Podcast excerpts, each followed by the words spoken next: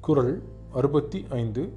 மக்கள் மெய்த்தீண்டல் உடற்கின்பம் மற்றவர் சொற்கேட்டல் இன்பம் செவிக்கு.